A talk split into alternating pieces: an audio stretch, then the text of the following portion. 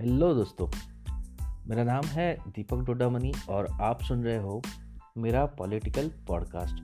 तो दोस्तों, आज मैं बात करूँगा ईस्ट दिल्ली के लोकसभा कंस्टिट्यूएंसी के बारे में, जहाँ पे 2019 में जो विद्यमान वहाँ के सांसद है महेश गिरी, उनके खिलाफ आपने एक बहुत ही तगड़ा कैंडिडेट उतारा है और उस कैंडिडेट का नाम है अतिशी मारलेना।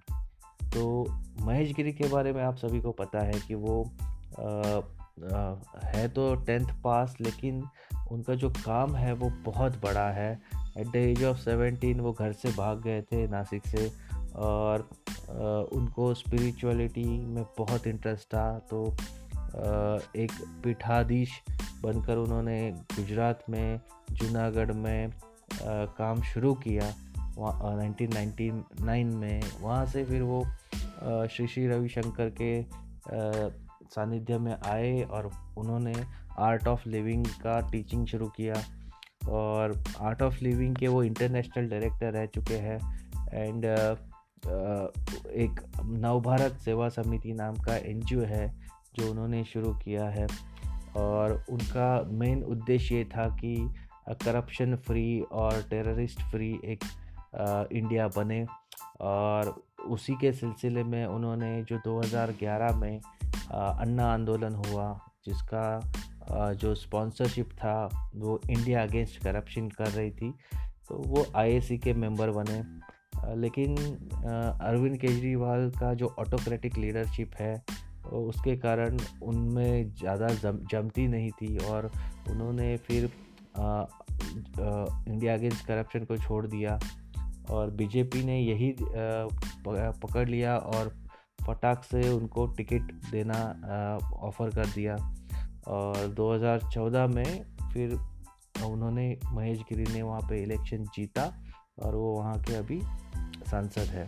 तो महेश गिरी जी को मैं कब मिला था? जब हमारा जो फाउंडेशन का, अश्वमेध फाउंडेशन जिसका मेंबर है महा एनजीओ फेडरेशन, उसका जब फ़र्स्ट एनिवर्सरी था फाउंडेशन डे था फ़र्स्ट फाउंडेशन डे था। तब वो एज अ गेस्ट आए थे और उन्होंने काफ़ी बहुत अच्छी बातें की थी रिलेटेड टू जो उनका लाइफ है उसके बारे में आर्ट ऑफ़ लिविंग के बारे में एंड जो सोशल वर्क वो करते हैं उसके बारे में। और महा एन फेडरेशन का जो चैनल है, उसको उन्होंने रिलीज़ किया था।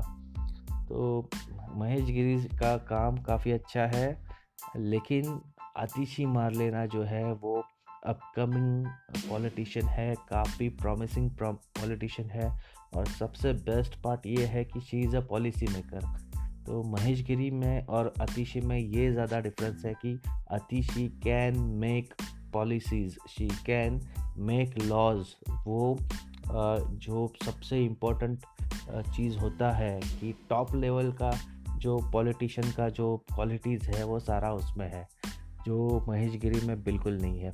और इसलिए मुझे लगता है कि आतिशी को यहाँ पे एज मिलना ज़रूरी है।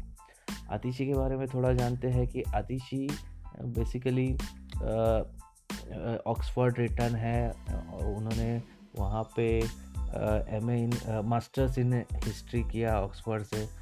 लेकिन जब वो इंडिया आई तो उसने बगैर कोई बड़े कॉलेजेस में प्रोफेसर बनने का काम नहीं किया। उसने छोटे छोटे गाँव के स्कूल्स में वगैरह पढ़ाना शुरू किया।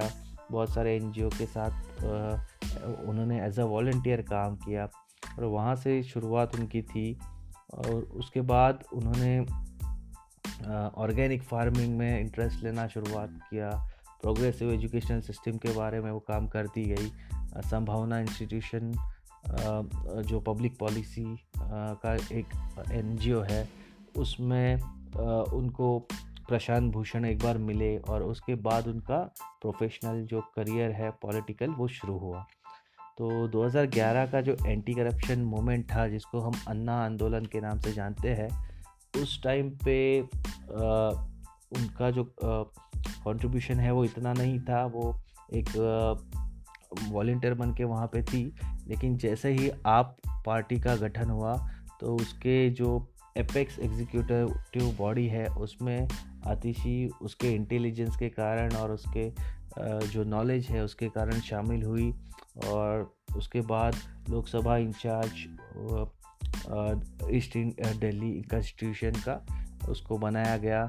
एंड आपने देखा रहेगा कि 2013 से लेकर बहुत सारे टेलीविज़न डिबेट्स पे आपके वो आती रहती है राघव चड्डा आते हैं।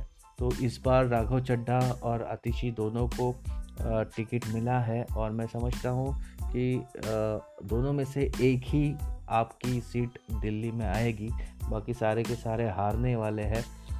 उसका रीज़न ये है कि आपने जिन जिन को पहले विरोध किया था, उन सब के साथ आज के दिन में हाथ मिलाया है। ममता बनर्जी हो, शरद पवार हो, कांग्रेस हो सारों के साथ वो एक स्टेज पे दिखते हैं अरविंद केजरीवाल। तो उनके कथनी में और करनी में काफ़ी फ़र्क है।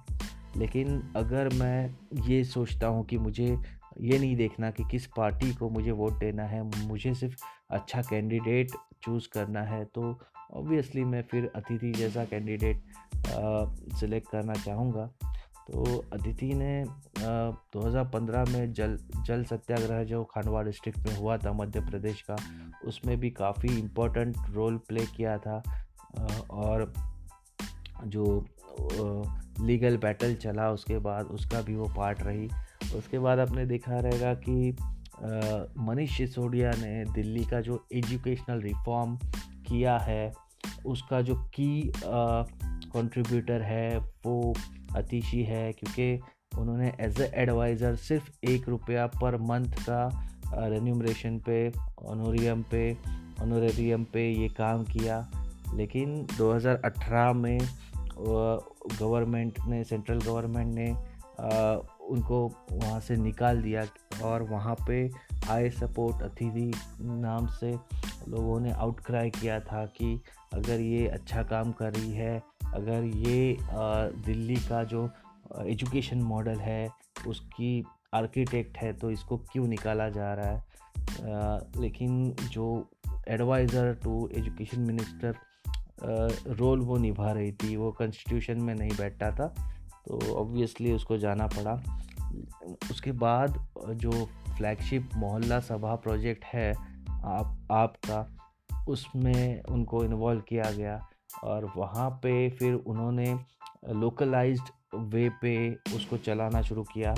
एंड अब आप देखोगे तो वो टॉप लेवल की पॉलिटिशियन बन चुकी है आपकी। और मैं समझता हूँ कि आने वाले चुनाव में उनको काफ़ी अच्छा समर्थन लोगों का मिलेगा, क्योंकि लोग उनका काम जानते हैं, उनका पॉपुलैरिटी है और लोगों से उनका कनेक्शन अच्छा है। तो देखना चाहेंगे कि लोग क्वालिटी को एजुकेशन को नॉलेज को कितना इम्पोर्टेंस देते हैं। दिल्ली के लोग पढ़े लिखे हैं और इसीलिए उन्होंने पिछली बार भी अरविंद केजरीवाल को जिताया था। मेरे ख्याल से लेकिन उनका ये जो एक्सपीरियंस है वो अच्छा नहीं रहा कि सोशल एक्टिविस्ट जब पॉलिटिशियन बन जाते हैं। तब भी वो धरने पे बैठ जाते हैं खुद का गवर्नमेंट होने के बाद भी। जबकि पावर उनके हाथ में है, वो चाहे तो बहुत कुछ कर सकते हैं। लेकिन अरविंद केजरीवाल ने सिर्फ़ और सिर्फ़ ब्लेम गेम खेला है और बहुत ज़्यादा नौटंकी के लिए उनको जाना जाता है। मैं ये नहीं समझता कि मनीष सिसोदिया पे हम इल्ज़ाम लगा सकते हैं, क्योंकि मनीष सिसोदिया ये काफ़ी ज़बरदस्त काम कर चुके हैं पिछले चार पाँच सालों में। और मनीष सिसोदिया के टीम की सबसे इम्पोर्टेंट मेंबर आतिशी है। और मैं समझता हूँ कि दिल्ली के लोगों को अपना दिमाग लगाना चाहिए और अच्छे कैंडिडेट को ज़रूर जिता के लाना चाहिए। Irrespective of which party she belongs I guess she is deserve to win Lok Sabha election 2019 तो ये तो मेरा व्यू था ऑब्वियसली जनता जनार्दन है, आपके सामने आपके ऑप्शंस है। आप जिसको पसंद करते हो, ज़रूर वोट दो, लेकिन लोकसभा 19 में वोट ज़रूर कीजिएगा। Okay guys thank you very much I hope आपको मेरा पॉडकास्ट पसंद आया हो। तो पसंद आया है तो इसको सब्सक्राइब ज़रूर कीजिए। धन्यवाद गुड बाय